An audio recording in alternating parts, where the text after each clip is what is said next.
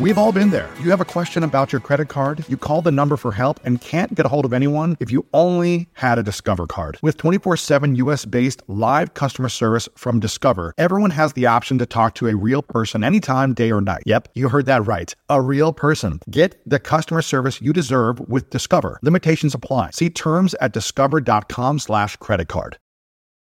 In solitary confinement, for people that don't know, how much time do you get to spend with others? How much time do you get out of your cell? What's the day-to-day? twenty-three hour lockdown. Come on. Five days out of the week. Oh. But it was in that environment that I really began to examine. Welcome to the School of Greatness. My name is Lewis Howes, former pro athlete turned lifestyle entrepreneur. And each week we bring you an inspiring person or message to help you discover how to unlock your inner greatness. Thanks for spending some time with me today. Now let the class begin.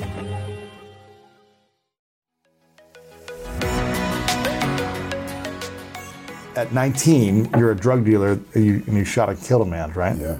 And at yeah. seventeen, you got shot a few times? Yeah. yeah. And how would you say that your childhood developed for you to get to a place to be in that environment? That's a really profound question. You know, and it takes me back to my healing journey.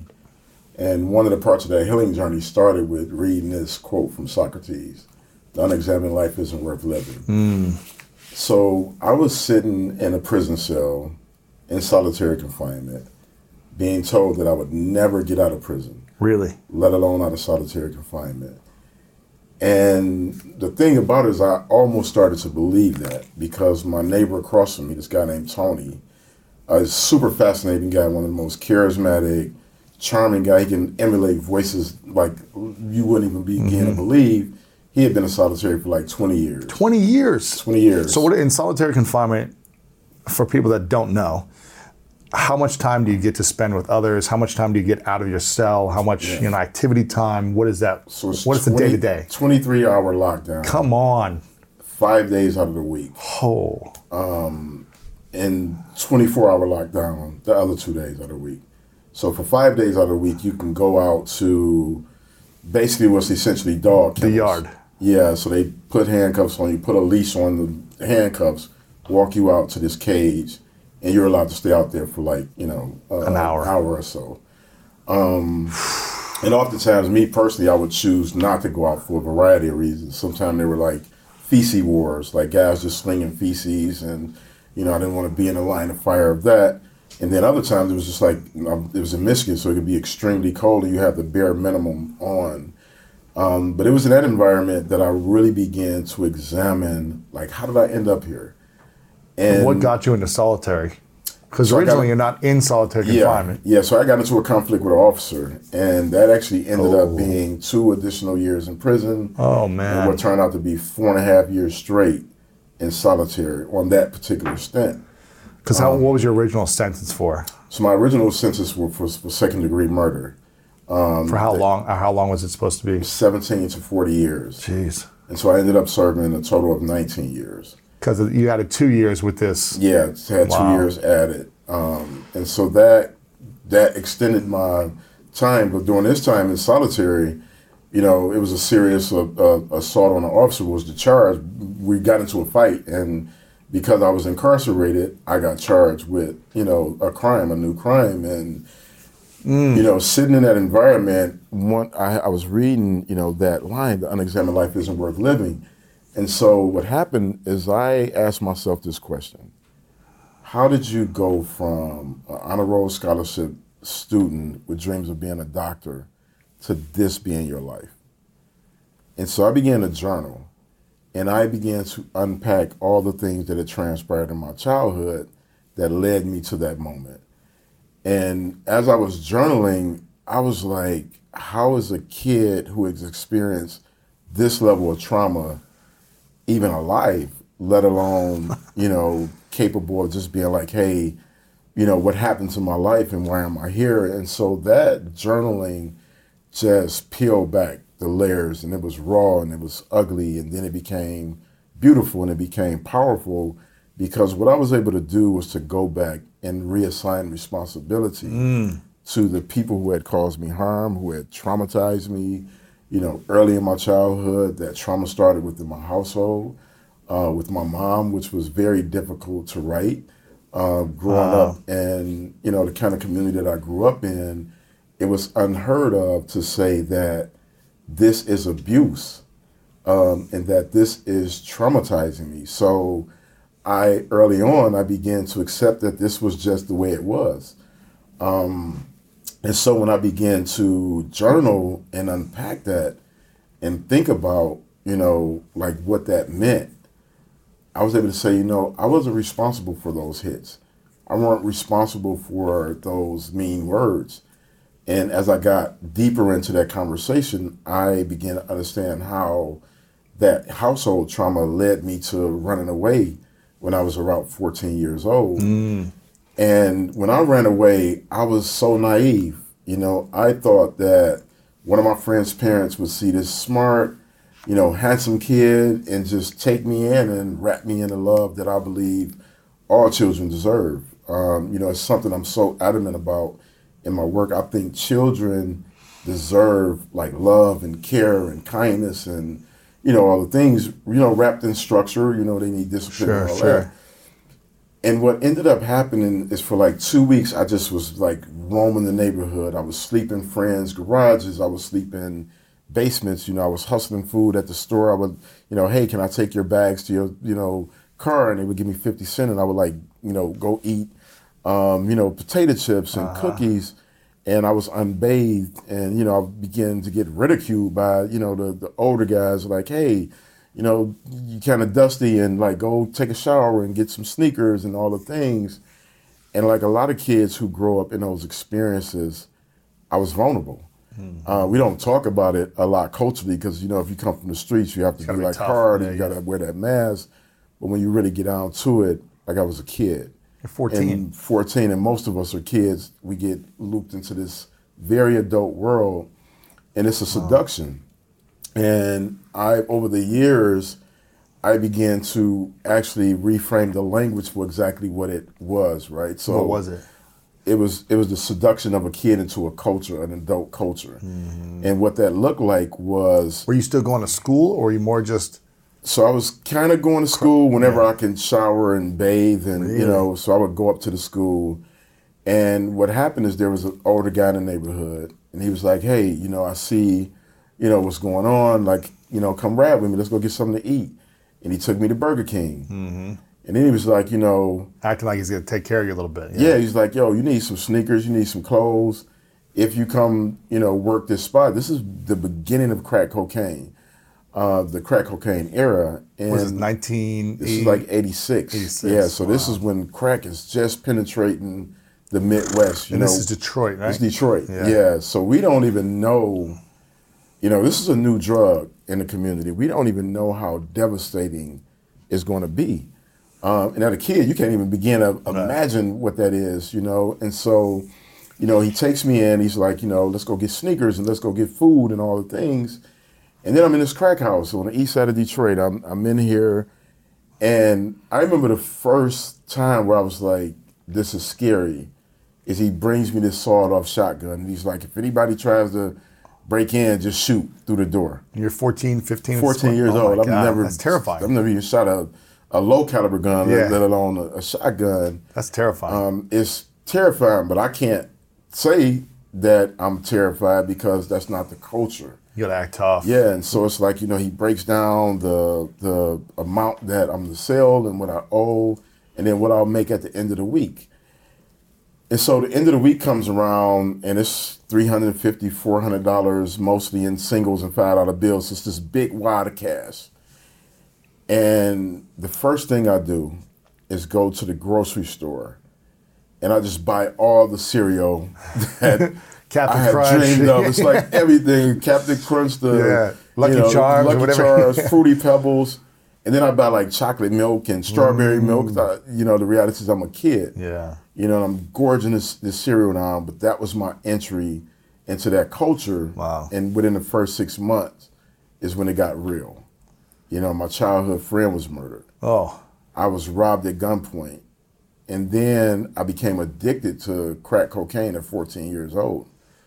Um, you know, I was introduced to that again by another adult who's like, hey, this is cool. This is what we do. It's mm-hmm. fine. We make a lot of money, you know. And so I had to navigate addiction in this adult culture wow. as a fourteen-year-old kid. Um, and then after that, I ended up messing up the money because of the addiction. And they beat me nearly to death. Oh, man.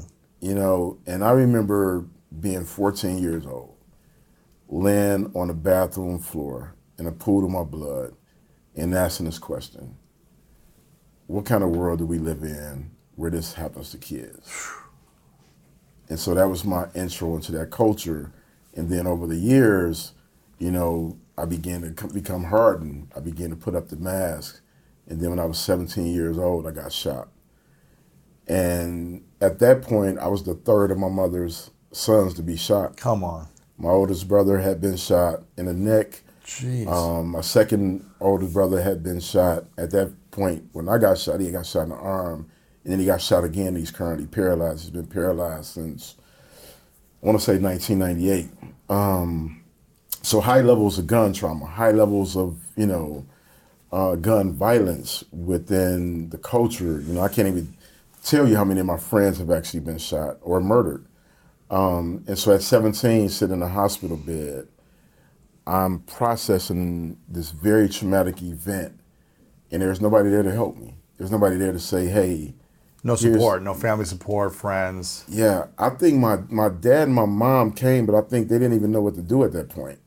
It's like I'm the third of their child just laying in a hospital bed with bullet wounds, um, and I can't even tell you how many kids in the neighborhood who they saw grow up. You know, this was, I mean, and this is the height of that era, right? So, you know, eighty-six to ninety, you know, this is like a very volatile time in Detroit, you know, and this mm-hmm. is when crack cocaine is at its high, the war on drugs is happening. Um, and, you know, it wasn't until I began to journal that I realized there should have been an intervention. And had I been from a different community with different resources, that somebody would have said, hey, you're going to need help. You're going to yeah. need a psychologist. You're going to need a therapist. You're going to need somebody to talk to and help you unpack this traumatic event. Absolutely. And that just didn't happen. And so what happened was I went back to my neighborhood with this narrative in my mind that if I get into a conflict, I'm shooting first. And I began to carry a gun every day. Wow. I didn't feel safe. And what you can't say, you know, when you grow up the way that I grew up, you can't say that, you know, that actually hurt when I got shot. No, you have to say, I was ah, actually, yeah, it's like, ah, whatever, you know, I'll yeah. get back, you know, yeah. I'll get the guy the next Be time. Be fine in a couple of weeks, yeah. Yeah, and so that's the mindset at seventeen Jeez. Years old that I'm just like, yo, I'm hard, I'm standing on this corner. What I can say to my friends is every time a car pulls up, that I have anxiety because there was no language for anxiety. No. Um, there was no language for paranoia. There was no language for fear because, you know, you can't be a tough kid growing up in the hood and be afraid. You know, you just got to navigate it. You just got to put the mask on. And so I wore that mask, but deeper than that was the narrative that I created, that if I found myself in a conflict, I would shoot first. And sixteen months later, Um, at nearly two in the morning, I got into this conflict over a drug deal that I refused to make. And that conflict escalated. And there was this moment, you know, that I always think back to where I turned to walk away. You did? And I turned to walk away. And what I thought was happening was that the person I was arguing with was attempting to get out of the car. And I just turned and fired four shots that tragically end his, ended his life. And, you know, it's a moment that oh. I played over for years of like, why didn't I just take that second step? Um, you know, and keep, and keep walking and keep away. Walking. Yeah. yeah. And it wasn't until I was journaling that I realized that the, the grip of the trauma of being shot would not allow me to make a different decision. Yeah. Um, 'cause you weren't healed. So, you can't make a conscious decision from a hurt place. Yeah. You have to make yeah. that from a healed place. Absolutely. Or a healing journey. Yeah. You know, you got to be on that journey. Yeah. Interesting. Yeah. What happened after that incident? So I was subsequently arrested. I was charged with open murder, and I was eventually sentenced to seventeen to forty years for second-degree murder. And, you know, going through the legal process, I was like, psychologically, I was already traumatized. Like, I was just like so numb. And I remember at my sentence, you know, my lawyer telling me, you know, here's what you say to the family. And it was the most superficial apology ever. Um, on what he wanted you to say. Yeah. And, you know, I was still a kid. And so I trusted his judgment, and I just kind of went with this kind of rote apology. Um, and that was that was devastating. Really? You know, as I began to navigate my prison sentence. For you, it was devastating, or for them? It was, for, I'm sure it was devastating for them, uh, but it was devastating for me in the sense that I knew that I didn't communicate what I actually felt. What did you actually feel? That I had made a horrible decision that had caused them incredible pain. And like, I was deeply sorry, and just like, it was something that I wish I could have took back. And as opposed it, to like the scripted kind of yeah, clinical apology or yeah. yeah, gotcha. You know, and so for years, I, you know, in prison, I just kind of beat up on myself, and I just internalized really? even more of that pain, you know. And, you know, my first five years in prison was just like dark and anger filled, and just, I got into tons of trouble, and lots of know, fights or lots of fights, and, you know, disobeying the rules, and just very recalcitrant. Like, I'm like, I'm not listening to no rules. Um, and it was in that environment where, in that in that dark space, where one of what I call my three miracles transpired. And that first miracle was meeting some of the most incredible mentors in the world. And these in, were guys. In prison. In prison. Yeah. Yeah. And these weren't like, you know, people who were coming to visit us to help salvage our souls, or people who were just like, you know, you know, we want to come and help you fix your life. These were guys serving life sentences. Um, guys who, if you, you know, really think about what a life sentence is, they had nothing to gain. You know, they were doing, by helping you. Yeah, by helping me. But these guys were brilliant. You know, these guys challenged me to read, to think. You know, they challenged my thinking after I read. Uh, we debated. You know, they tried to give me guidance, and even though I didn't listen to them in the moment, you know, that, that wisdom later on became one of the most valuable gifts I've ever received. Mm. Um, and yeah, so that's what it was like, the the first part of so the first, first five years was dark. You're getting into trouble. Some mentors are trying to help you. You're doing a little bit of the work, but you're still from a hurt place. You're still reactive. You yeah. still haven't healed the trauma or done the journaling and the, the healing work yet. Yeah. And so what, and then five years in, you got into the fight with the uh, the guard, which sent you into seven years solitary? No, that came about three years later. The second miracle actually showed up in about that fifth year. Um, okay. And it came in the form of a letter from this woman named Nancy. And when I first got the letter, I'm just like, okay, who is this random person writing me? Because you didn't know, know what she was. Yeah, I thought it was, you know, just a pen pal, because that's what happens in prison. It's like, people hear about your case, and you just start getting these letters from random strangers oh. who are like, hey, you know, I just want to be friends, et cetera. But it turns out Nancy was the woman who had raised David, whose life I was responsible for taking. Mm. Oh, man. And so Nancy writes me this letter. She wasn't and the mo- she wasn't the mother? She wasn't the mother, she was the godmother. Oh, man. Um, she writes me this letter. So this is five, seven years in. About five, five, yeah, five or so years in. One of my favorite parts about my job is that I get the opportunity to travel a lot. And in fact, I'm recording this right now while I'm in Mexico. And actually, I was thinking about something that I wanted to share because I get a lot of questions from so many people about different side hustle ideas. So here's one for those of you out there that are on the go a lot like I am or traveling a lot. When you're staying in your Airbnb on your trips, have you ever thought about how you could be making extra money by hosting through Airbnb while your home is vacant? If you're interested in an extra stream of income, Airbnb hosting is an easy place to start, and it's like giving your home some company while you're away. Your home might be worth more than you think. Find out how much at airbnb dot com slash host.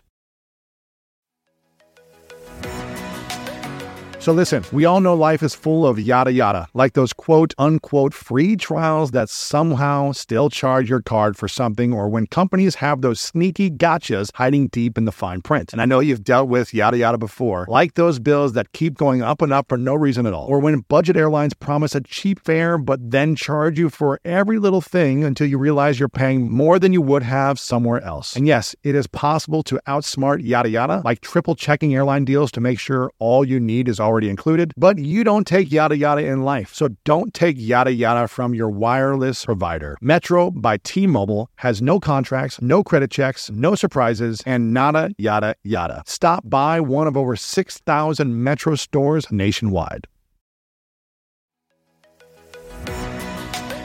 When you get a new car or a new home, your first reaction might be to say things like, oh yeah, or I can't believe it, or booyah. But what you really want to say is the one thing that can get you the help you need. Like a good neighbor, State Farm is there. State Farm is there with the coverage you need for your car, your home, and even boats, motorcycles, R Vs, and other things that matter to you. With a State Farm agent, you know someone is there to help you choose the coverage you need. With so many coverage options, it feels good knowing you can find what fits for you. And when you need ways to get help, State Farm gives you options there too, in person or on the phone with your local agent, or on state farm dot com, where their award-winning app State Farm lets you do things your way. So when you need help protecting the things that matter most, remember to say, like a good neighbor, State Farm is there.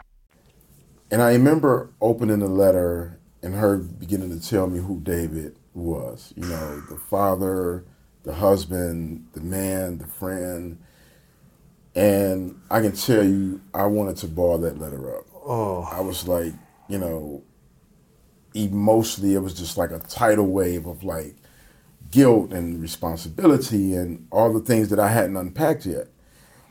And something was like, you have to read the letter all the way through. You have to finish this thing. And I continued to read the letter. And what Nancy said to me was like, despite the harm and devastation you've caused my family, I love you. Holy cow. And I forgive you.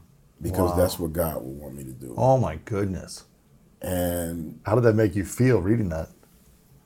I was like, I went through kind of like a process of different feelings.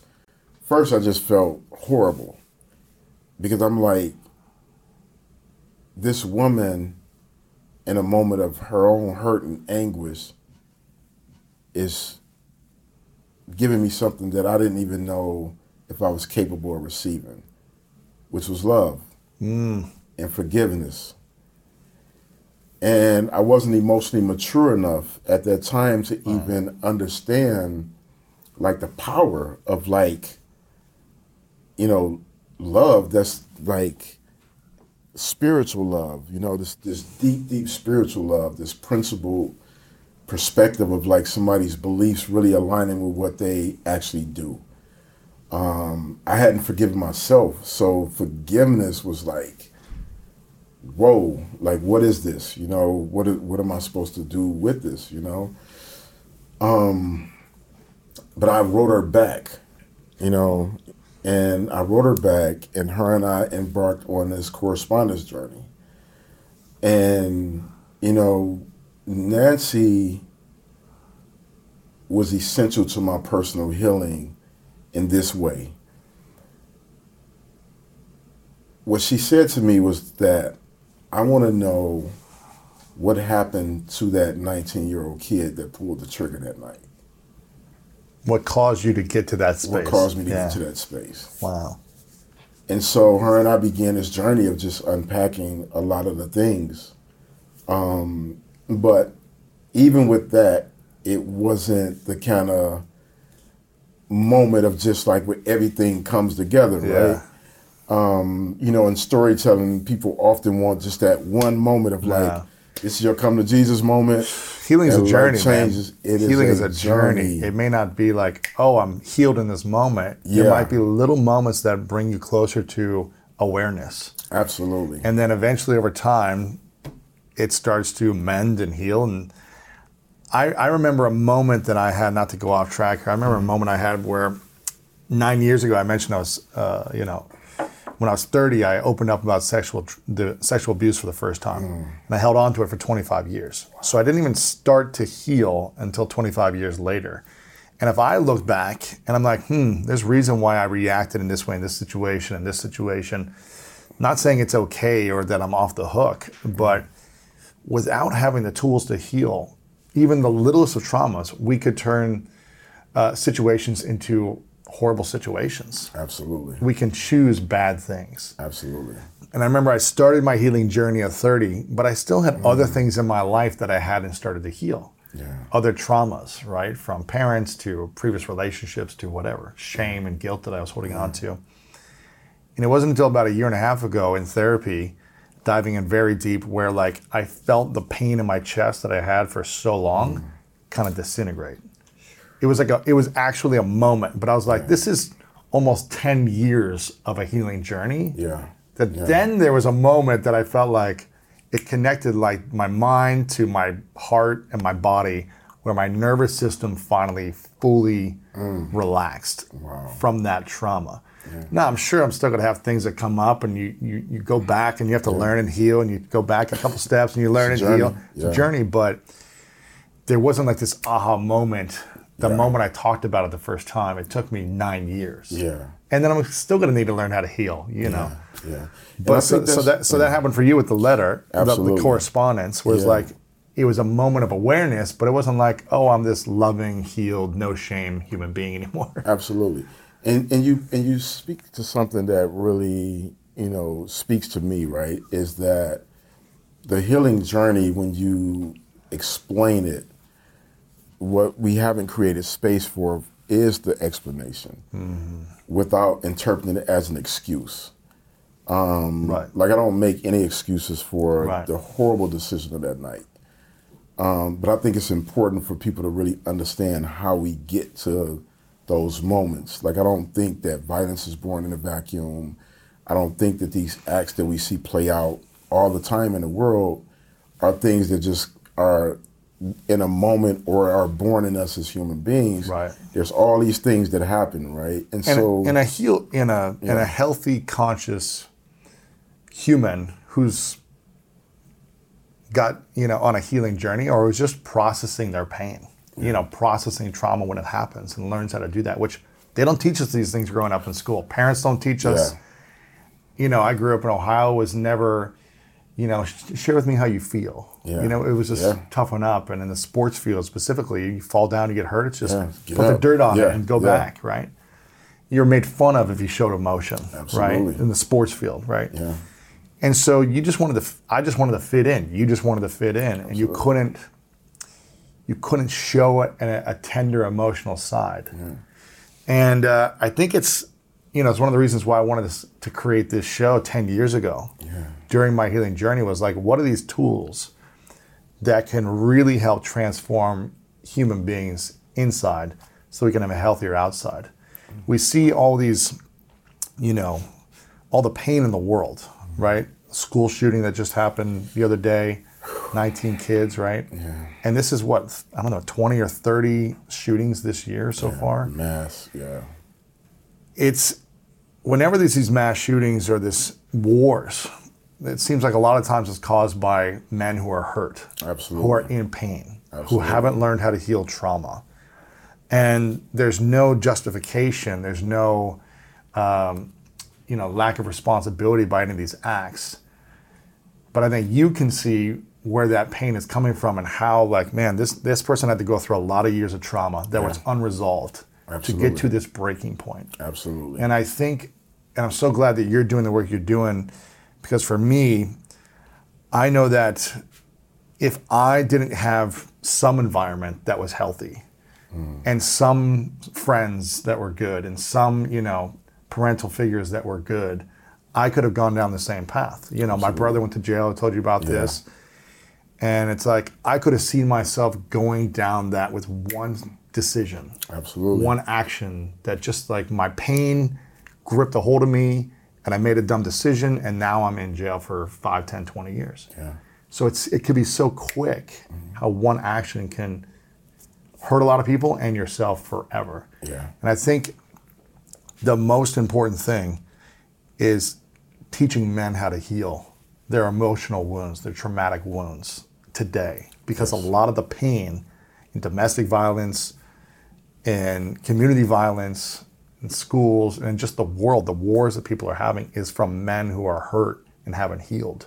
And so I'm so glad that you're doing this work and you're talking about this, because when you're a young boy growing up as a young teen, I'll speak for myself, one of the main drivers is to try to get a girl to like you. Yep.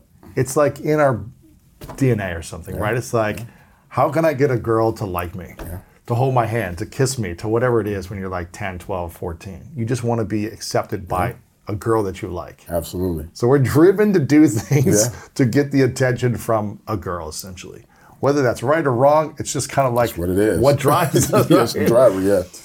And this may sound not politically correct, yeah. but the challenge is, I don't think women understand how to allow men to be emotionally vulnerable, especially sure. when they're growing up. Yeah. It's not accepted. When you're made fun of, when you're picked on by other boys, when you're being sensitive, or maybe yeah. a girl who's saying, hey, what are you crying for? That's not sexy to me. That's not a turn on. Yeah. Then boys start to toughen up and say, okay, I can't show my emotions because my buddies are going to make fun of me. I'm not going to get the girl, yep. and she's not going to think I'm a, a real man. Yeah. And so we kind of just put these masks on. Absolutely. Right? I mean, yeah. am I? Yeah. Tell me if I'm wrong here. No, no, I, I think you, I think you're right, and I think what it is is that the culture, even for, you know, young girls who eventually grow into be women who want men to be emotionally vulnerable, they're as much of victims of it as we are, because mm-hmm. they're told that, you know, the toughness, the mask, the indifference, you know, the the the bad boy, you know, imagery is what's a, you know, it's a turn on. It's the turn on, right? And then as they go through their maturation process, they realize that, you know, there's something else that's needed and that vulnerability. And then I think from a cultural standpoint as men, what what we fail to do is to say, hey, you know, I actually love love. Yes. You know, I actually appreciate intimacy, you know, yes, man. That, you know, as beautiful and as amazing as you are, what really is beautiful is that I can trust the conversation we're having is authentic and I can be my true self and I can say, you know, today this actually hurts. Mm-hmm. Um, you know, one of the things I, I wrote about in a new book, I said, you know, as a boy, when I couldn't cry tears, I cried bullets. Oh, like that's our community right now, right? These mass shootings are unexpressed sadness, they're unexpressed frustration, they're unexpressed insecurities. And while it doesn't excuse the behavior, if we grow to understand it, then we can actually better prevent it, first of all, because um, everybody can do, you know, a, a Monday morning triage and, you know, we can all play Monday morning quarterback, mm-hmm. but prevention is what we have currently available to us.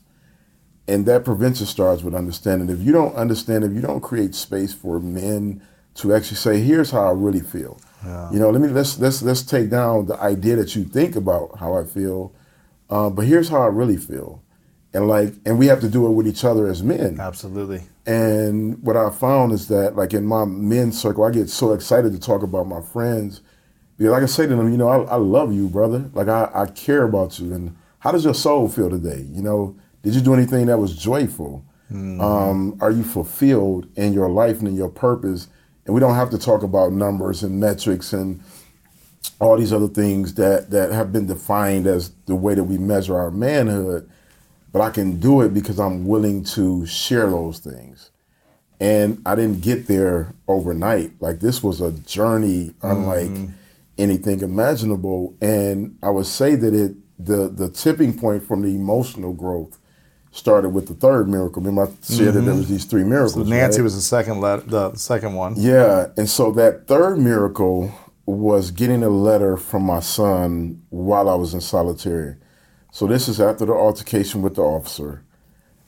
I'm about seven or eight years into my sentence. From your son? Yeah. When did you have your first son? So my first son was born six months after I was arrested. So his mom was three months pregnant. Wow. Oh, wow. And so, you know, probably about two years into that time in solitary, um, which began about on my, about my eighth year in prison. So I probably was coming up on ten years when I get this letter. Wow. And my my dad always would sit my son down and make sure he wrote me letters. And normally they were just, you know, these little kid letters, hey, Dad, you know, Transformers is my jam right now, you know, or, you know, here's a drawing or whatever, and I love you, Dad. And, you know, he would send you those. Yeah. As a kid, young two, yeah, five, seven year old. Yeah. And I actually still have those letters, some of those letters. Um, and so he would send me these, you know, throughout my, my journey. And then I get this one letter when he's about ten years old. I'm in solitary at the time. I think I'm on about year two. And I open the letter expecting it to just be, you know, hey, Dad, here's what's happening in my world. When I opened it, my son writes to me, Dad, my mom told me why you were in prison mm. for murder. And he said, Dad, don't kill again. Jesus watches what you do. That letter destroyed the facade of toughness. Like the mask that I had worn up to that point in my life, I mean, it just disintegrated. And I was like, I owe him a dad. And if I don't know if I'm getting out of prison or not, but what I do know is that I have to live my life in a way that my son understands that no matter how far down you fall in life, if you are willing to do the work, mm. you can get up wow. and you can overcome. And so I said to myself in that moment, I don't know how, I don't even know if I'm ever get out of this place, but I need to prove to myself that I am committed to transforming my life. And I'm in the Spartan cell at the time. Like there is nothing there that says, hey, here's how you can prove it. So I started with journaling because I wanted to get to the truth of like, you know, how did I end up here? Like there was a part of me that was like, I know I'm not a bad person. Um, I know that I'm a good soul, but I've done horrible things that have hurt people. And so that was a conflict that was just like, this is a war right now, right? And so I go into battle mode. I'm like journaling and I'm writing, and I mean, it's raw and it's scary and it's just like, sheesh, this is the things that I've done. These are the things that have been uh. done to me. Um, and while I was doing it, I realized that I hadn't completed anything other than the G E D. And I was like, okay, if you're committed to transforming your life, you have to finish something. Mm-hmm. And you have to do it for you. And you can't do it for the warden. You can't do it for the guards. You can't do it for your parents. I told them many times, oh, I'm turning my life around. So last time I've been in trouble, it was all the fluff. It was the mask. It was the, the lies that we tell ourselves mm-hmm. in the moment when we're hurting. And we're just like, okay, we don't want the, we want that immediate hurt to stop. But it wasn't about turning life around. And so I said, here's what you do. You have to write a book in thirty days. Mm. And if you write this book in thirty days, then that will be your proof that you're ready for a change. That's cool. And so I didn't have a laptop though. I didn't have sure. a typewriter. Your handwriting. It was old school. I didn't even have a real good pen. Like, so imagine if you pulled the inside of that pen out. You had that little thing. That little thing. Oh my gosh, that's hard. Yeah. And so I was like, okay. They want to give you a pen? No, not in solitary. They're oh. scared you're going to like shank the guard or oh something. Oh my gosh. Right? And so immediately I was like, it's no way possible I'm going to write a book in thirty days with this thing. And the first thing that popped in my mind was, here's excuse number one. Uh-huh. Here's your victimhood. Here's your blaming everything other than being accountable. And I was like, okay, no, this is not gonna happen. We're not, we're not going back down this path, right? And so I took that pen and I rolled it up in some paper. And ah, you know, I had, look at you. Yeah, look I had you tons getting of, in there, yeah, making it hard. Yeah, I'm like, yo, I mean, I had tons of experience rolling things up, so it was just like, let me let me be intentional, right? Like, this is innovation. This is, you know, I learned that later on in my life that, oh, that's what that is, like innovation. But rolling it up in that paper made it firm enough for me to write. And I wrote for thirty days straight wow. until I finished that book. And when I finished that book, I felt this incredible weight lifted from my shoulder. And I felt empathy for myself. And I felt compassion, and I was like, you are a smart kid. You are capable of doing good. You are worthy of doing good. And I was like, wow. And then I was like, okay, that's cool. I wrote a book. But I was like, greatness is the ability to do something good over and over. Mm-hmm. And so I was like, write another book in thirty days. Wow. And I wrote that second book.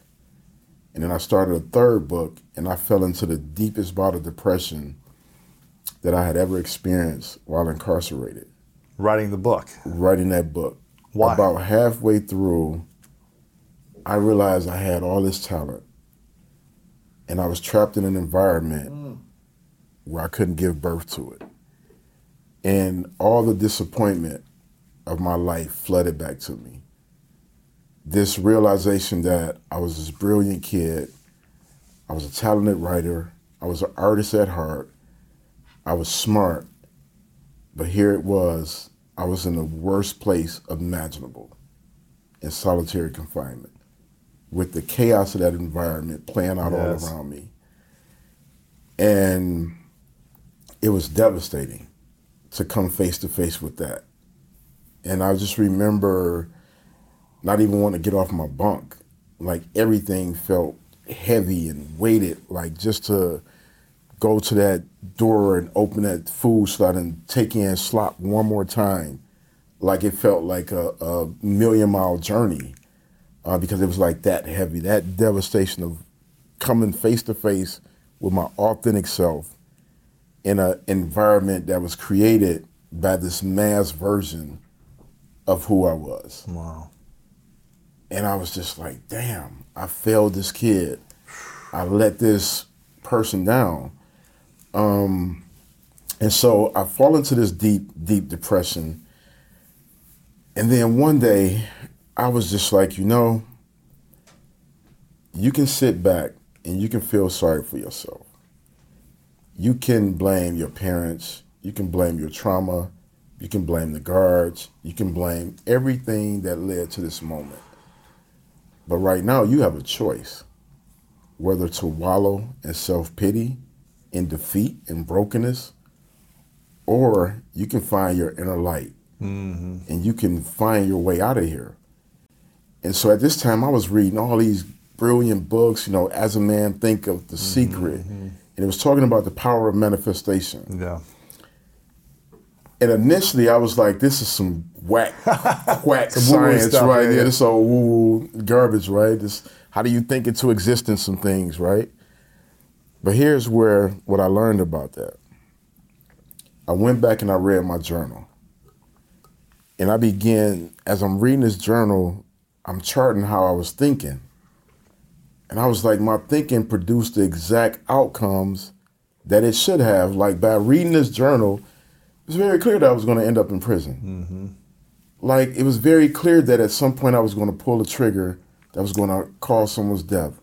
It's very clear that I was going to get into these altercations because I was thinking that that was the only thing I was worthy of. From the time I was seven or eight years old, I heard you're only going to end up dead or in jail. You know, I had observed my friends go to prison. I had observed my friends get shot. I had accepted that narrative, so that was my dominant thoughts were dead or jail. Mm-hmm. Like, that was, those were my dominant thoughts. Like, I wasn't shocked when I got shot. I was traumatized, but I wasn't, it wasn't like, oh my God, like, this wasn't supposed to happen. It was like, oh, this is a narrative, right? And so my dilemma was, if this is absolutely true that I had magnetized mm. my thoughts in a negative, that if the laws of the universe are true, that I can magnetize them in the positive. And so I began to you, focus. You had this when you were in solitary. In solitary, yeah. Yeah.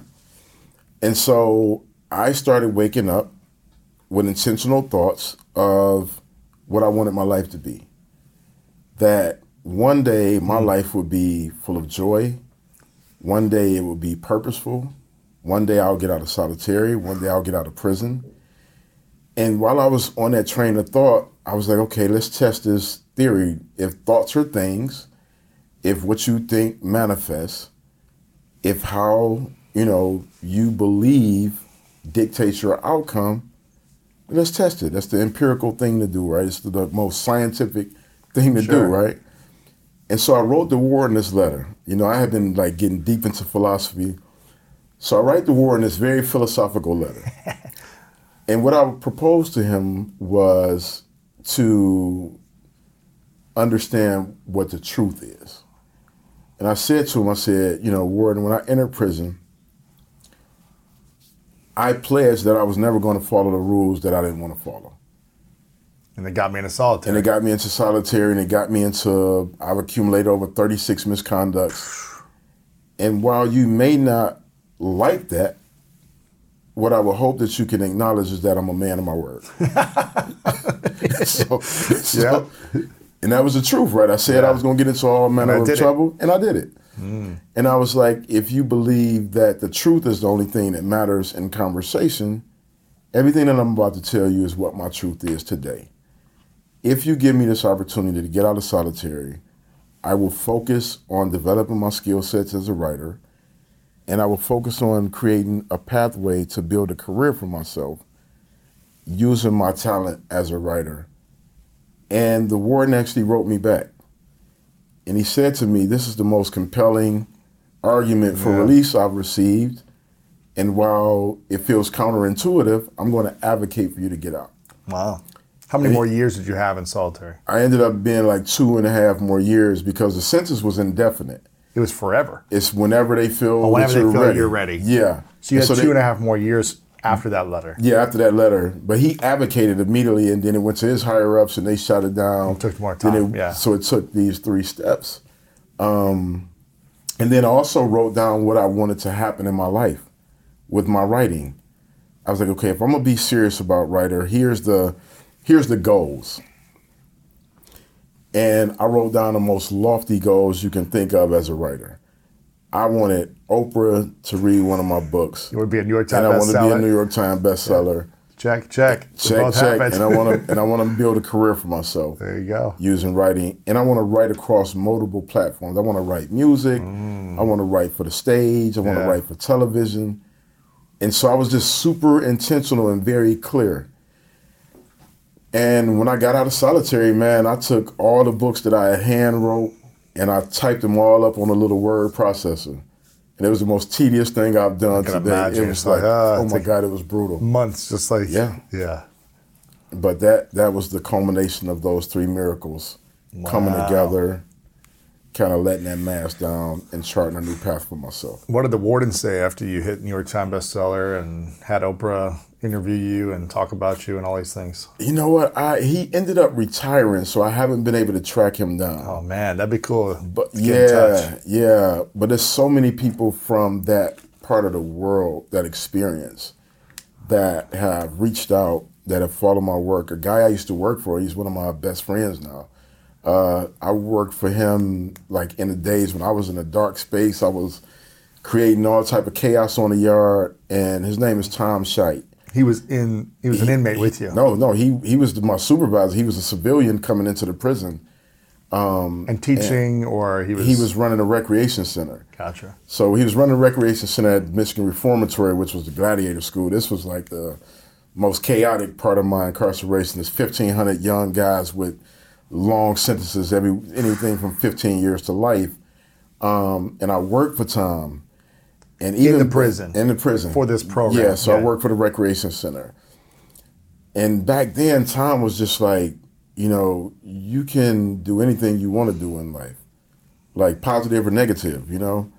Um, he was like, but I, I believe that your life is meant for a greater purpose. Mm-hmm. And that one day you're going to get out of prison and young people will look up to you, but you got to make sure you don't end up with life in prison, because I can see you going down that path as well. And so I looked Tom up when I got out of prison. I wrote him. I hadn't seen him since like ninety-six. And um, at first when he answered the phone, he was like, he was like, Shaka, like, I'm like, he like, how, like, how did you get out? Like, you know, it's like, like I escaped or something. And I'm like, I'm like, no, Tom, I've legitimately got paroled. Um, but he took me to my first football game, my wow. first college football game, him and his wife. Um, you know, he was one of the first people to read some of my writing before I even thought of myself as a writer. Mm-hmm. Um, and so, you know, over the years since I've been out, Tom has come and stayed at my place. I've stayed at this place in, in, in Lansing, Michigan, and, you know, we're really, really good friends now. Um, but he saw something in me the way that my mentors did back then mm-hmm. that I didn't see in myself. So you had these thoughts that got you into jail, essentially, right? That had you doing the actions and the behaviors that got you into jail, and then you continued those thoughts for the first nine or ten years until you kind of learned that thoughts can become things. Absolutely. And you can manifest what you want in your life, and then you started shifting and creating goals, and and then staying true to your goals by accountability, daily, consistent actions to help Absolutely. You accomplish those goals. And then backing it with the positive thoughts, or the thoughts of gratitude or joy or possibility that one day something would be better, as opposed to falling back into shame or upset or guilt. Yeah. How does someone, just in their life, whether they're incarcerated or not, they might be incarcerated in their own minds, shift their negative thoughts to set themselves up to manifest more abundance? It's it's an incremental process, and it's truly a journey. And you know, what I always tell people is that, you know, when you look at the end results of anybody who's accomplished anything great or anything of, you know, uh, respect and, you know, what we consider success, it always looks easy after it's done. Yeah. Um, but it's a process, you know, it's a journey. And it's a, for me, what would work was bringing myself to the moment mm-hmm. and checking the narrative. What story am I telling myself? You know, am I telling myself the truth? Am I recirculating an old, outdated story that no longer exists? And like that mindfulness, that ability to bring myself like true to the moment, that was one of the most powerful things I learned. You know, I learned it through meditation and and really processing thoughts and energy. And okay, what am I what am I bringing in? Like I always talk to young people about the importance of checking what you're consuming. Mm-hmm. You know, our consumption cycles, you know, mentally often go unchecked. And in terms of the thoughts and what you're watching, thoughts, and what you're information, reading, and, yeah. reading, listening to. What your friends are saying, gossip yeah, or whatever. All yeah. the things like those, like we take in so much information. Um, and then it's that internal conversation, right? That that internal conversation is a beast. You know, the, the best conversations I ever have are with myself, and they're they're complex, you know, they're not always yeah. easy, you know. And so what I what I would say is that that journey from negative attraction, you know, um, manifestation, like is, it's a process of like, okay, can I check it in a moment? Can I really just take a beat and say, okay, is this real? Mm-hmm. Is this happening? Or is this me drawing from old, outdated information to create a story that's not even true? Um, and so I'm constantly doing that. I'm constantly just checking the na- narrative, right? When things are happening in the world that can be so chaotic and feel like they're so in, in our face, I like I, I center myself and I just come back to like mindfulness, right? We talked yeah. about, you know, the horrific, you know, mass shooting that just happened yesterday. I learned about that about a half hour before I was going to pick my son up from school. Oh, gosh. And I just had to like recenter myself, be present. And I remember getting to the school and I felt just that anxiousness, you know. And then I heard the laughter of those kids. And I was just like, oh, this is what's really happening is these kids are in joy over here. Um, and that shooting was horrendous and horrific. Yeah. And as a dad, like my heart just went out to those parents. But I knew that there was a way that I can go down this negative kind of taking my son out of school. He He's not going, you know, like this whole chain of events and bringing myself to the clarity of that moment. Yeah. And knowing that collectively we can help those families heal, but we also can be present in the kids that are still here sure, and that we're able sure. to love on and care about, and we can double down on that care. Um, and just that doubling down on the care and the love was like, okay, let's be present in that while we help these families heal. Yeah. So it's just a, it's a process, you know. Writing it down really helps. Um, you know, I still write down my thoughts. You know, I still in my notes on my phone, just kind of like, hey, I had a thought about this thing, and journaling and processing and attracting good energy and good intentions, and, mm-hmm. and that, that hyper awareness of like, what am I consuming, and, and what does it serve? Because everything we consume serves a part of us. Mm-hmm. Even when it's like, when I was in that negative loop, like that served, it served a part of me. It energized me. Anger energized yeah. me, right? It made me feel, because it was what I was taught I can only feel. It gives you some significance too. Yeah. Yeah. Yeah. yeah. I'm curious, was there a moment in time in prison where you were able to fully let go of shame, guilt, the trauma that you were maybe holding on to, and actually start to love yourself authentically and have peace? Was there a moment that happened in prison, or did this not happen till after? No, absolutely. So around that time that I was journaling and I would really begin to unpack that narrative, um, I began to grow my locks. And it was my Your third, hair. yeah, my hair, yeah. yeah. And it was my third attempt. So the first time that I attempted, got it started, and when I looked in the mirror, all I heard was all the negative things that I ever heard about my natural hair. And, you know, I went and cut it off immediately. I started a second time, and it got a little bit longer. And then I heard that negative narrative. And so I knew I was on a healing journey when I was able to see the beginnings of it and see beauty and see joy and see cultural connectivity.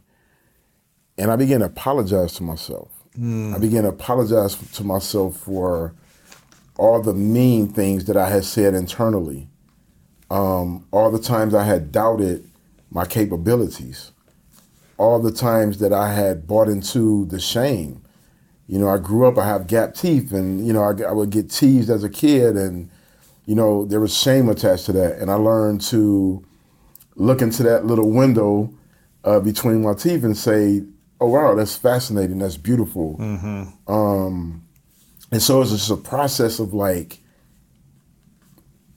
watching all of the narratives fall away and creating new narratives and creating new language of self-love, um, you know, and it's and that's still a thing that's like a journey, right? Yes. Like it's just like, you know, you're you, there's not these one-offs. Like I know people want it to be like a magical uh-huh. thing, but it's like no, it's a journey. You know, I have to wake yeah, up and yeah. just be like, hey, you know, you're okay. You're you're you're you're you're doing fine. There's things that you still have to navigate, and you know, you have to overcome and and face and confront. But it's actually okay, mm-hmm. you know, because if you can label it in the right way and you can just say, oh, I'm just triggered right now. Sure, sure. Um, or, you know, this is kind of a moment where I'm kind of having a self-defeating moment. Uh, get it together, you know, self-talk, you know. On a scale of one to ten, the first ten years you were in, in jail, uh, on, on a scale of self-love, ten being like you loved yourself the most in yeah. an authentic, conscious way, you know, had peace in your heart, all these things. One being you hated yourself, you know, shamed yourself, all these things. Where were you in those first ten years? Can I like minus? Yeah. Like, it was like probably then, minus, minus five, you know. It was it was like now. And where were you after you got, when you got out, or the last, you know? You know, the day the I walked year. out of prison, I would say I was at about a strong eight. So this strong eight. Self-love, self-love, peace, yeah, yeah. I was at a strong eight. Was it because you were getting out, or was it because you had gotten there maybe in the previous year? No, yeah, it was probably like that last few years where it just started hitting on all cylinders, you know. And it was just kind of this space in my life where I was like, you know, I'm in prison. One day I won't be. Um, you know, I went up for parole like two times, three times before I got released. So it was kind of like them, them, them moments would knock me back oh, down man, a few notches. Hoping maybe this is the time. Yeah, nope. yeah, uh. yeah. So that was the that was the challenge. You know, that was the thing that I had to combat was the negative talk attached to that. Okay, they're never going to let me out. And then I just had to start countering it. You know, so every day I would walk the yard with one of my best friends named Calvin Evans, and Calvin is an incredible light in my life. You know, he he served twenty-four years for a crime he didn't commit. And Man, one tough. of the most joyful people oh, I know. Oh, my gosh. And, um, and so I would walk the yard with Calvin. We would just walk. And I would say, one day, man, I'm going to you know, I'm gonna get out of here, and this is what I'm going to do, and this is how I'm going to do it. I'm going to hustle these books out of the trunk, and, you know, one day one of these books going to reach, you know, Oprah. I don't know how, but I'm just going to hustle, hustle, hustle. You know, um, you know, I'm going to mentor the kids when I get home. Mm. And so I was just, this, this talk was like, it was verbalizing my intentions, mm-hmm. but it was also countering that narrative that was attached to like getting denied parole, yeah, right? You're not so going to be amount to anything. You're yeah. going to be here forever. You're, yeah. you know. Yeah, so it's just that constant refrain, right? And, um, you know, and so, yeah, it was, it was, it was, it was at about an eight by the time I walked out of prison. It's pretty powerful. Yeah. That's really powerful. Where would you say you're at today? Today I'm at a ten, mm-hmm. man. Life is life is great. It's complex. You know, the things that happen, I just acknowledge them for what they are. You know, I had a tough year. Last year was probably one of the toughest years that I've had, you know, in a very, very long time. Why you know, is that? My, uh, my younger brother was murdered. Um, my dog was, our puppy, we had like a one-year-old beautiful puppy, left him with a trainer. The trainer calls me the next day. Puppy had got ran over. Oh, gosh, um, man. You know, I got, got, you know, dealt with like illness and just, it was just brutal. You know, it was a brutal, brutal year. And, you know, what I found to be the most healing was that I was actually able to sit up and say, you know, I'm sad. Express it.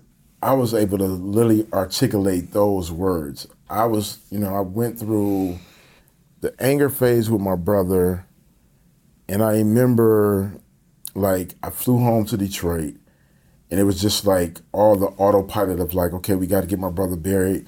Let me make sure my parents are good. You know, let me navigate all the things, the, the kind of thinginess of, of reaction to, you know, negative experiences, right? Where it's just like, autopilot is fix, fix, fix, yes. correct. You know, all those things. And not pause and feel. Not pause and feel. And I remember we were sitting, um, you know, in a hotel room right outside of Detroit. And it was my, my girlfriend, um, my partner. We like to call each other's partners. Like, we're, I think we're a little too old to be boyfriend and girlfriend. um, but my partner Liz and I and my friend Calvin, and we were sitting there and we were talking. And I just, like, the tears just came. And I was like, I'm sad. Like, I'm sad that my brother isn't here. I'm sad that he didn't get a chance to experience all the great things that we had planned together. Um, and then when the puppy, you know, got ran over, it was the mm, same thing of gosh. just being able to say, like, hey, this was my companion. Uh. You know, one of the things that I experienced with my puppy that I didn't know was, like, you know, I got shot when I was walking. And so there's negative emotions attached to that experience. And when I got the puppy, I had to take him out and walk. And I was like, wow, this is the first time that I've walked freely wow. in almost thirty years. And it kind of allowed you to heal. And it allowed me to heal, oh. you know, so, you know, to lose that uh, was devastating, wow. you know. But it was really sad because he was like, so joyful, uh, and my son was sad. Mm. And, you know, to be able to cry with him, you know, and, and just hold him and, and experience, like, his sadness, but also our love. Um, and mm. for my partner to be able to hold space for that, and for us to be able to experience sadness together and love and, you know, vulnerability. And, you know, and so it just made a, a tough year fulfilling and enlightening in this way that, you know, I've just recently started coming out on the other side of, you know, mm. and I'm excited about that, you know. That's but good. I'm also excited that I experienced the sadness and I was able to express that um, and to still feel aligned with just like joy and fulfillment, you know, and to know that that's part of it. Yeah, is, you know, sadness is going to happen, but joy comes in being able to fully express all of your emotions. Yes. And like as a dad, you know, I don't think there's a greater gift I can give my son than full access to his emotions mm-hmm. by modeling that for him. Absolutely. Yeah. What do you think? What do you think? When I did um, my book, The Mask of Masculinity, back in almost five years ago now, wow. I did a little tour, right, for the book. And I would sit in rooms of a few hundred people. It's usually fifty-fifty men and women. Mm. And I would, at one point in every speech, I would say, for all the uh, you know, ladies in the room, raise your hands if once a week you get together with a girlfriend or girlfriends or your mom and you talk about your insecurities, your feelings, your emotions around relationship or body image or work. And pretty much all the women would raise their hand. Yeah. And I'd say, okay, for the guys in the room, how many of you get together once a month and talk about your feelings with another guy or guy friends? You talk about your, you know, relationship issues, you talk about your self-doubt, your body image issues, these different vulnerabilities. And it'd only be like one or two hands would go up out of like a hundred something, right? And I'd say, how many of you guys are in like a church group where this is kind of mandatory every month to get together and like right, do right. this? And they're kind of laughing, yes. Yeah. And um, I said, ladies, how many of you guys do this every day? You talk mm. about your feelings. You know, yeah. maybe it's thirty minutes yeah. over lunch. You, you express yourself. And most yeah. of them kept their hand up. Yeah. And and I go, guys, how many how many of you in the room never do this? And or, most of the guys yeah. put their hand up. Maybe mm-hmm. once a year or something, they have a moment where they're vulnerable. Yeah. yeah. And I go, ladies, imagine what it would feel like to to never be able to express your emotions, to never be able to say, say how you feel. Mm. What would that do to you? And most of them are like, it drive me crazy. I'd go nuts. I'd explode, right? Yeah. And I go, well, look what's happening with the men in the world. They're exploding on others, whether Absolutely. it be verbally, whether it be online, whether it be domestic violence, whether it be, you know, uh, any other type of violence out there.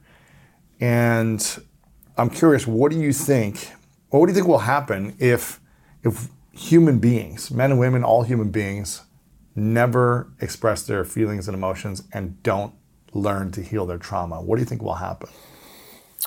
I think if if if we continue to create these personal prisons around people, these emotional, um, spiritual prisons around people, you know, we'll continue to see these massive upticks in violence. We'll continue to see this just kind of disdain for each other that shows up in, in social media. We'll never get to a space where there's like clear conversations and healthy dialogue and, you know, all the things. And, you know, it, it's so interesting, you know, when I think about being here on this podcast and I think about just the many brilliant minds you talk through over the course of, you know, you building out this great platform and how much of it is about, you know, just like greatness and success mm-hmm. and, you know, sometimes even about wealth building. And, you know, and I think all those things are drivers for me, right? Like I love the grind. I love the hustle. You know, I come from the streets, so like that that mindset of like entrepreneurship and building something and doing a thing, like I I love it. You know, it's super exciting to be here to talk about it. But I think the greatest untapped resource we have in the world right now is the emotions of men. Mm-hmm. Like when we are able to fully be ourselves, to authentically be connected emotionally, to be able to be vulnerable and intimate, you know, with each other, with our significant others, with our children, like everything around us just gets better. Yes. Like it just gets better, and it's like such a great untapped resource. Um, and feel accepted for our emotions. Absolutely. Not feel absolutely. shamed, made wrong, made yeah. less than because yeah. we are have vulnerability. Absolutely. Or express sadness every now and then, yeah. or, or, or share tears every now and then. Yeah, and I think, and, and you know, and I and I can just say this, right? You know, we talk about privilege in the world, right? We talk about white privilege. We talk about, you know, gender-specific privilege. Like I know I sit in a space of privilege when I'm talking about emotional vulnerability, mm-hmm. because I've dealt with the toughest things you can deal with in life, right? So there's not a guy that's going to come and question like toughness, right? Mm-hmm. So I have a cheat code, so to speak. Like yeah. I can talk to these things and, you know, I don't have to worry about the shaming that comes with like, oh, he's soft because he's talking about feelings now or whatever the things are. So, I, you know, I'm, I'm fortunate in that regard, right? And I don't take that for granted. You, you um, lived a tough life. I and, lived a tough and, life, And yeah. you got the results of what that looks like. Absolutely, absolutely. And you continue to have more and more pain and restriction yeah. based on living that lifestyle, right? Absolutely, absolutely. And that's why we're not, the subtitle of the book is an invitation. Mm-hmm. And I know that I'm a great ambassador to invite people to join this yes. party of emotional vulnerability and love because I've overcome the most adverse conditions imaginable. The hardest things are things that I wasn't supposed to survive. Like nobody's supposed to get out of solitary confinement and to operate in love. Right. Nobody's supposed to get out of right. solitary confinement and be a successful writer, successful tech entrepreneur, successful investor. Like nobody's supposed to be able to get out of solitary confinement and dream or, or imagine a life that you know, is beyond what people who've never been in, you know, solitary confinement imagine for themselves. So I have the cheat code, right, uh, which comes with responsibility. And it's one of the reasons that, you know, I chose to like write and I choose to talk from these vulnerable spaces because it's a blessing. The cheat code is a blessing. The hack is a blessing, right? It's, it's this ability to understand that I know this is what men crave. Somebody just has to open up the pathway for it. Mm-hmm. Somebody has to invite them into, like, life gets so much better when you're at peace with yourself. Oh my gosh. When you're not in turmoil, when you're not aching, when you're not, you know, waking up with worry and fear and dread and, you know, all the things that stand in the, in the way of, like, achieving great outcomes. Life is beautiful. You know, when you're not beating up on yourself internally, life is magic. Like it's it's the most magical thing is when you're just like, hey, I love life. You know, I love joy. I love yes. fulfillment. Um, and it doesn't have to be hard and it doesn't have to be complex. And like those things don't make me a man. Like I was the I was the least manly the night I pulled that trigger. I was a boy having a grown up tantrum, you know, because my emotions weren't processed in a healthy way. You know, I'm the most masculine and the most man that I can ever be is when I'm actually loving my son. Mm. You know, when I'm taking care of him, like, you know, I talk a little bit about like the the details of care. Like I think love is in the details, right? Like when I'm able to, like literally just two nights ago, my son is, um, he had a loose tooth, you know? And he's like, Dad, I just, I just really want to get the tooth out, right? And I'm just like, you know, I'm not squeamish by any stretch of the imagination, but I also don't want to hurt him. I don't yeah, want it to be a traumatic event like old school. Let me try to think of y'all just rip it on out, right? And so, you know, I, we go into the bathroom and, and, you know, we're trying to figure out how to loop the the, the, string, the, the string around. It was like a weird side of his, his mouth. And then there was this moment where I was just like gently like rocking it. And then the tooth like comes out. And it was like the most gentle extraction possible. You didn't need the pliers. I didn't need the pliers. Yeah, you know. And there's like this moment where he's just he's it's joy, right? It's pure joy, you know. And so, like those moments of fatherhood, like that feels great. Oh. You know, preparing a meal for him when he specifically wants something that I prepare for him in a way that he likes. You know, folding up his laundry, like mm. all the details, teaching him a new skill set. You know, that isn't athletic, that isn't combative. It's not about, mm-hmm. you know, the sports and, and just letting him be, you know, like I'm a big sports guy, I'm, you know, and, and it's in and, and the, the, the complex thing like now in the world of political correctness, right?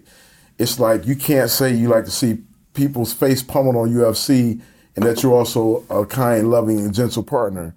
But that's the truth of who I am. Like, yeah. I love boxing. I love combat sports. Yeah, man. I love basketball. I love football. And I get all the things associated with it, but I love it. You know, I love the crash them up, bang, bang reality uh-huh. of, you know, I love cars with big engines and that guzzle way too much gas. Sure. But I also love sitting, you know, present with my son mm-hmm. and hugging him. Also love sitting in deep, beautiful conversations with my partner and receiving love. Yeah. You know, and those things don't have to be dissimilar. Um, it's beautiful, man. Yeah. And now that you're, you know, a father, what are the three things you wish you had as a child growing up that you are giving to your kids and, and you want more parents to give? What are those three things yeah. that if you would have received, you think would have changed the course of your life in a different way? I think the three things that I think about most is complete and full access to healthy emotions as expressed by my parents. Like witnessing them have healthy emotions, witness, modeling it? Witnessing them modeling it and then being able to do it Being yourself. able to do it myself. Um, safety, like the safety of emotional vulnerability from my parents. Um, I wish the second thing would be the freedom to fully express all of my curiosity, all of my artistry, all of, you know, my emotions. And when I when I think about that, you know, I just think about, you know, my son, um, and how he's able to fully express himself. Mm. You know, he can wear Mitch Mac shoes, he can draw on his clothes, he can do pretty much whatever, whatever he, wants. he wants to. He just has this freedom. I wish I had that freedom of expression. I think that's so important. Um, and I would just say emotional and psychological safety. Mm-hmm. So one is like emotional modeling of, of vulnerability, but emotional and psychological safety to me for a child, I just think is the greatest gift that parents can give. Um, you know, it creates deep, deep trust. It creates confidence. You know, it creates space for just like children to imagine all the things possible. Mm-hmm. And I see it with my son, like he's so confident. Um, that's and nice. In a way that's not like arrogant or cocky, which comes out of insecurities. Like he's confident because he's been able to just be free, mm. you know? Um, Challenges a lot of parents have kids and they haven't healed their wounds. Absolutely. And so how do we teach or educate or empower new parents to mm-hmm. do the work themselves, the inner healing work, the trauma work, the, the inner child, yeah, you know? It's work. tough. You know, it's it's tough because a lot of us become our parents uh-huh. in different ways. Uh, for bad or for for, for for good. And if you're traumatized and you weren't allowed to share emotions, then maybe you do the same, you repeat the pattern, right? Yeah, you, you repeat the pattern. Um, and then there's cultural realities, right? Like I grew up in, you know, if you don't know, I'm like black, right? So oh, you are? Oh. So I grew up in, in, an, in an environment where, you know, corporal punishment uh-huh. is like a normal part of the conversation. Uh-huh. You know, if you watch black comedians, they talk about, you know, getting whooped when they were when they were young, right? And we poke fun at it because that's what we kind of tend to laugh at our pain. Uh, some of the most difficult conversation I've ever had as a mentor is when I'm talking to parents about physical violence. Like that's it's physically a violent thing to, you know, hit your child out of anger right. and frustration and, you know, your own insecurities and like all the things, right? Um, so what I try to do is is create space for role reversal and, and empathy, and sometimes it can be a little gnarly and, you know, hard to unpack those conversations. But, you know, I always just think about, you know, if we can get to a space of thinking, like, what did you need most as a child? Uh, what did you desire the most as a child? And then put yourself in your child's shoes, right? Um, and parenting is tough. Like it's, it's it's it's like complex, you know. It's like, you know, there's so many things we're thinking about all the time as parents, right? Are they safe? Are they fed? Did they do their homework? Did they go to this thing? Did they do they got good friends? Are they you know, avoiding trouble, and a, and a lot of times it's rooted in our own experiences. Sure.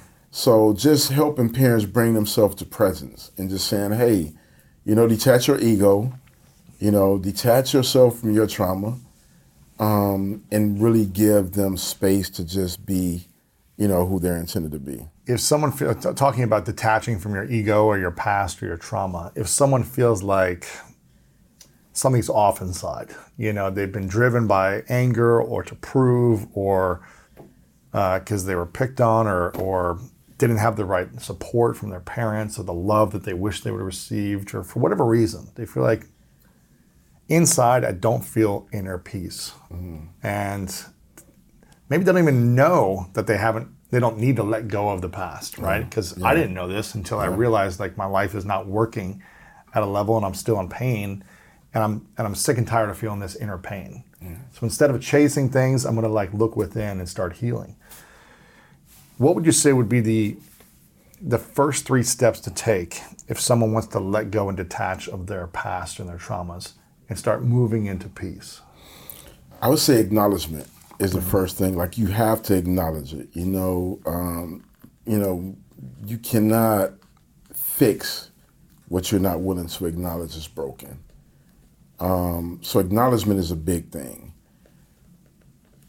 Apology is a big thing. Apology to who? To self. Mm. Like, once you can acknowledge the ways that you've hurt yourself, and the ways you've been hurt, and the way that you've hurt others, like, apologizing to self is powerful.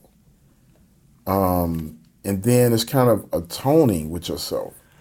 Like, how do you become at one, and how do you heal and get back to that space? And for me, what it looked like was like meditating was like one of the greatest gifts I've ever given myself, this ability to just kind of process and breathe and, and really exhale all this negative yeah, energy, releasing right? It, yeah, yeah, releasing it. And then it was the journaling, you know, which I, I consider meditation on paper. Um, freeing up and liberating myself from old narratives yeah. and old hurtful and harmful things. And then, you know, that mindfulness practice, just bringing myself back to the moment, you know, and, you know, in the moment, you know, really being present with, like, here's what's actually happened versus the story I'm telling myself. And, mm-hmm. and, I, and I talk about it in, in Letters to the Sons of Society. There's this moment where I'm talking about the dread that comes with living in a in a racialized culture, yes. right? And, you know, I've talked about police brutality. I've talked about all the things going on in the world. And what I realize is that a lot of times when we're having these conversations, we're having them from a source of pain. And it makes it hard for the other person to receive it because yes. our pain, when we're filtering through pain, it comes across as angry, and people just put up a wall, right? And sometimes we are angry, and rightfully so. But there was a moment where I was up at about two or three in the morning, and my puppy had got sick. He had pooped in the crate. And I'm out in the middle of the night. I'm in a new neighborhood. I hadn't been there long. You know, it's a pretty nice neighborhood in West L A. And it's three in the morning, so I got a hoodie on, I got jogging pants on, it's dark, mm-hmm. and I'm out making all this noise because I'm cleaning up the crate. And now you got to imagine, at three in the morning, you just got woke up with dog poop. It's not the most gentle mm-hmm. thing, you're banging things around. Yeah. And I had this moment that was paralyzing. And I froze, and I was like, what if my neighbors call the police?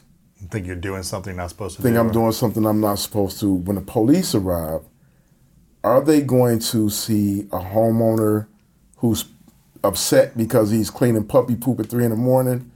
Or are they going to see a black guy in a hoodie mm-hmm. that looks to fit all the profiles of what we see on T V? And that moment was so jarring. And it wow. wasn't until I was like able to bring myself to mindfulness and say, you know, this isn't happening. I'm actually a homeowner in my backyard cleaning poop up. Everybody yeah. does it. You know, but it's like, that's what, one, living up under the cloak of an oppressive kind of idea. But two, that's what mindfulness does. It can get you dislodged from that yeah. paralyzing moment. Right.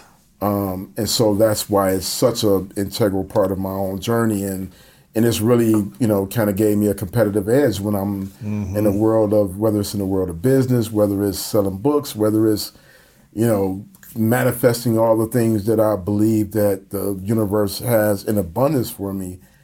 That ability to shift out of self-defeating thoughts, out of negative narratives, um, out of ideas that don't serve me on the journey that I'm on and where I want to go in life. Being able to bring myself to that moment and say, yeah. I'm actually sitting across from Lewis having a great conversation yeah. as opposed to the ten other things that can potentially be running in the background. Sure. Like, that's powerful. I'm curious, Shaka, is um, would you say that's the same process, these three steps to work, you know, the process of letting go of shame and guilt and the feeling that I'm a bad person for things I've done? Is that the same steps, or how do you let go of shame and and the the feeling like I'm a bad person, as opposed to I did something bad versus I'm a bad person? Yeah, that's a, that's a great question. And the way that I think about it is the, the accumulative effect of living life, right? Like, we live through so many moments in uh-huh. our lives, right? And, you know, as a, as a person who navigates a world where data is always being processed and numbers are being crunched, you know, you think about the moments that we hold on to that are negative. They're usually minor by comparison to all the great and good moments we have. We fixate on those. And we fixate one, on those one, things, right? Moments, yeah. yeah, it's kind of like you have on a, a beautiful, pristine white suit, and it gets a little splash of mud on the hill, and you're obsessed over over the cuff where the little splash at, instead of the amazing suit that you have on, right? And for me, it's just like understanding that once a moment has happened, it can it's it's not no longer exists it's other than in your mind. Like, the moments from that I've lived through. Like, those moments no longer exist. Those aren't moments I'm living in. I'm living in the in the right now, right? So it's really like liberating yourself from old moments, you know, um, that have already happened. And I think sometimes we live in spaces that we don't control. Like, you can't control the past. The past has already happened. Mm-hmm. Like, it, you can reflect on it. You can go back and, and attach some energy to the emotions or whatever the case may be, but you can't recreate the moment that's already passed. Um, and then the future hasn't arrived yet. You know, you could plan for it and think about what it'll look like and, and do everything in your power to manifest it, but you can't control it because it hasn't arrived yet. Yeah. You know, and I think all too often we're living in those in those two worlds as right. opposed to like being centered in the right now. And so the way that I've helped, you know, free myself from those things is being present in the right now, and, you know, erasing that videotape, you know, of the past, you know, or at least putting it in the closet mm-hmm. unless it's necessary to bring out and express it sure. in a way that's going to add value. Right, right. This is powerful stuff, man. I feel like we could talk for, for hours on this, but I want to be respectful of your time. Yeah. You got a couple amazing books. Um, yeah. This one we have in front of me is Letters to the Sons of Society, a father's invitation to love, honesty, and freedom. Um, were any of these letters that you wrote or any of this that you wrote in uh, in prison of the in this book? No, these are all letters I wrote during the, the imprisonment of the pandemic. Yeah. So in our COVID, during our yeah, COVID, man. I call that my COVID baby. Yeah. Um, you know, there was a lot going on in the world, you know, and a lot is going on since my first major release um, nearly six, over six years ago, uh, uh-huh. Righting My Wrongs. I released that six years ago, and I've grown tremendously, you know, as a man, as a dad.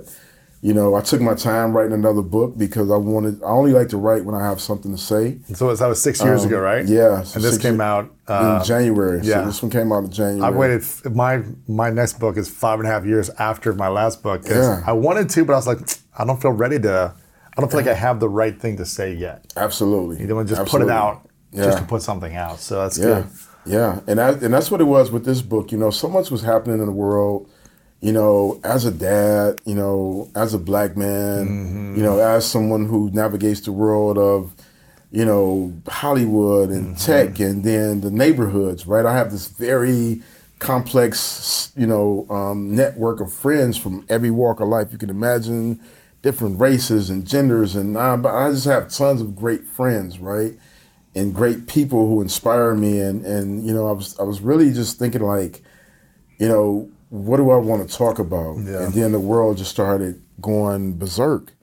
And I was like, I gotta memorialize some of these moments. I gotta talk to my sons of society. I was really thinking broadly about, you know, kids I mentor, you know, people I work with in the world of hip hop. And, you know, and I started writing, you know, down these ideas, and I was like, you know, I'm just gonna write these letters to my two sons. Mm-hmm.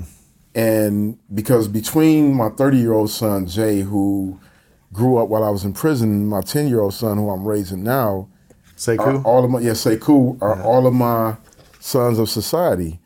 Um, and so I started writing these letters, man, and, and they cover things that we don't talk about as dads, you know. Um, you talked about earlier about the freedom that came later on when you were able to talk about, you know, sexual abuse. Yes. I write about my experiences growing up and being over-sexualized as a teenager and how that impacted relationships, mm. you know.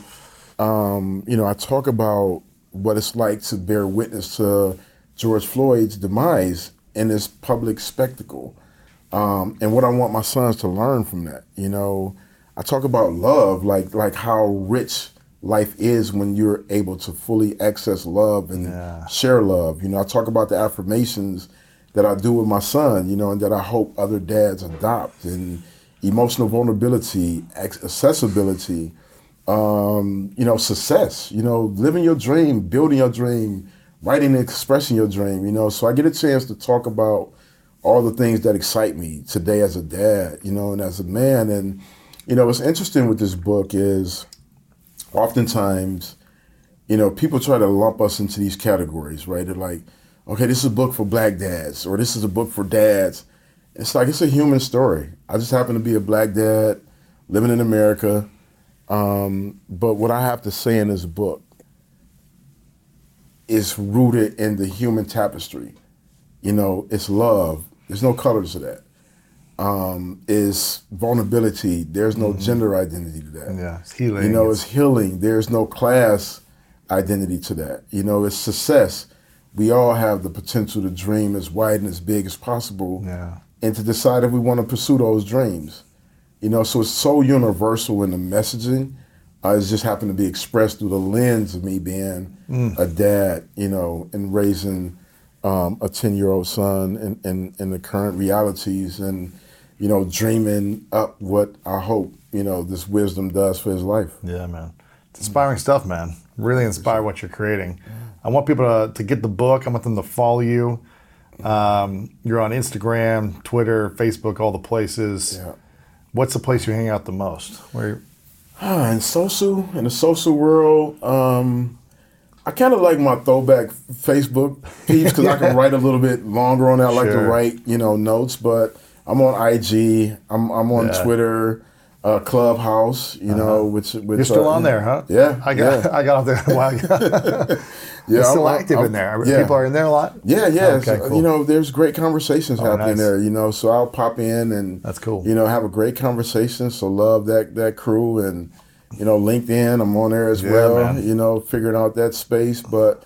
Yeah, I'm just, I'm there, you know, and, and my everything is up under my name, and website, all that stuff is all the same. You're shaka san core dot com yep. um, for your website, where you can get all the books and content yeah. and information. Yeah. What's the thing you're most excited about for the future? Man, I am I am super excited about my current role as the head of sales and success for our company, TripActions. It is, it, it's kind of like it brings all together, together all the things that I love, right? Mm-hmm. You know, I love working with talented people. I love working with people who just dream big and massive, and just like, you know, we're going to collaborate and we're just going to work together to, to just build this new world and this new way of being in the world. Uh, and then I get a chance to tell stories and help my team become just the best storytellers that they're capable of. And like, to be entrusted with that responsibility is really affirming. You know, um, quickly I'll tell you this story I had, you know, this conversation I had with our C E O, you know, who's a, a friend of mine. He's my friend of mine before I joined the company. And he always said to me, you know, he was like, you know, I want to see you just navigate the world based on your talent, mm. not based on your past. And he was like, you have so much to contribute to the world that has absolutely nothing to do with the time you served. It's because of who you are as a person. And for us to partner years later and him ask me to join the company. It's pretty cool. Because he believes I'm one of the best storytellers that he's ever met. And he's entrusted me with the sales team.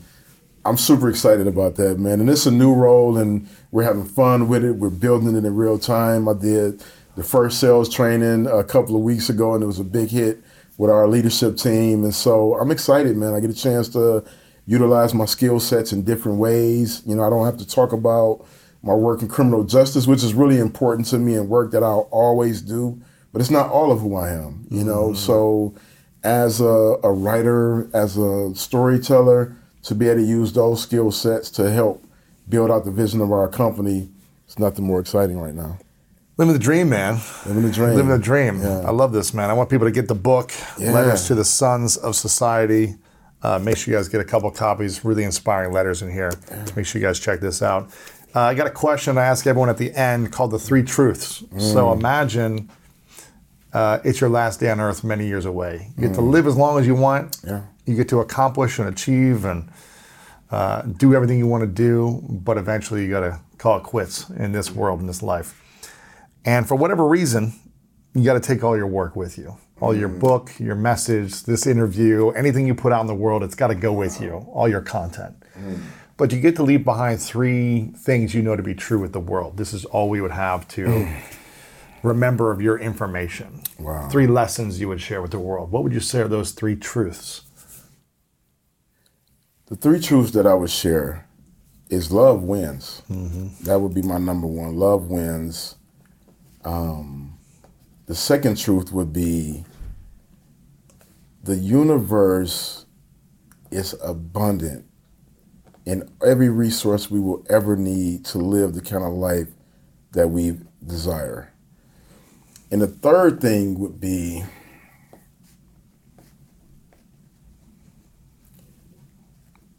to never settle for mediocrity when greatness is available. Mm. I want to acknowledge you, Shaka, for uh, your transformation. I think it's really easy for human beings to stay stuck in a past that they're used to.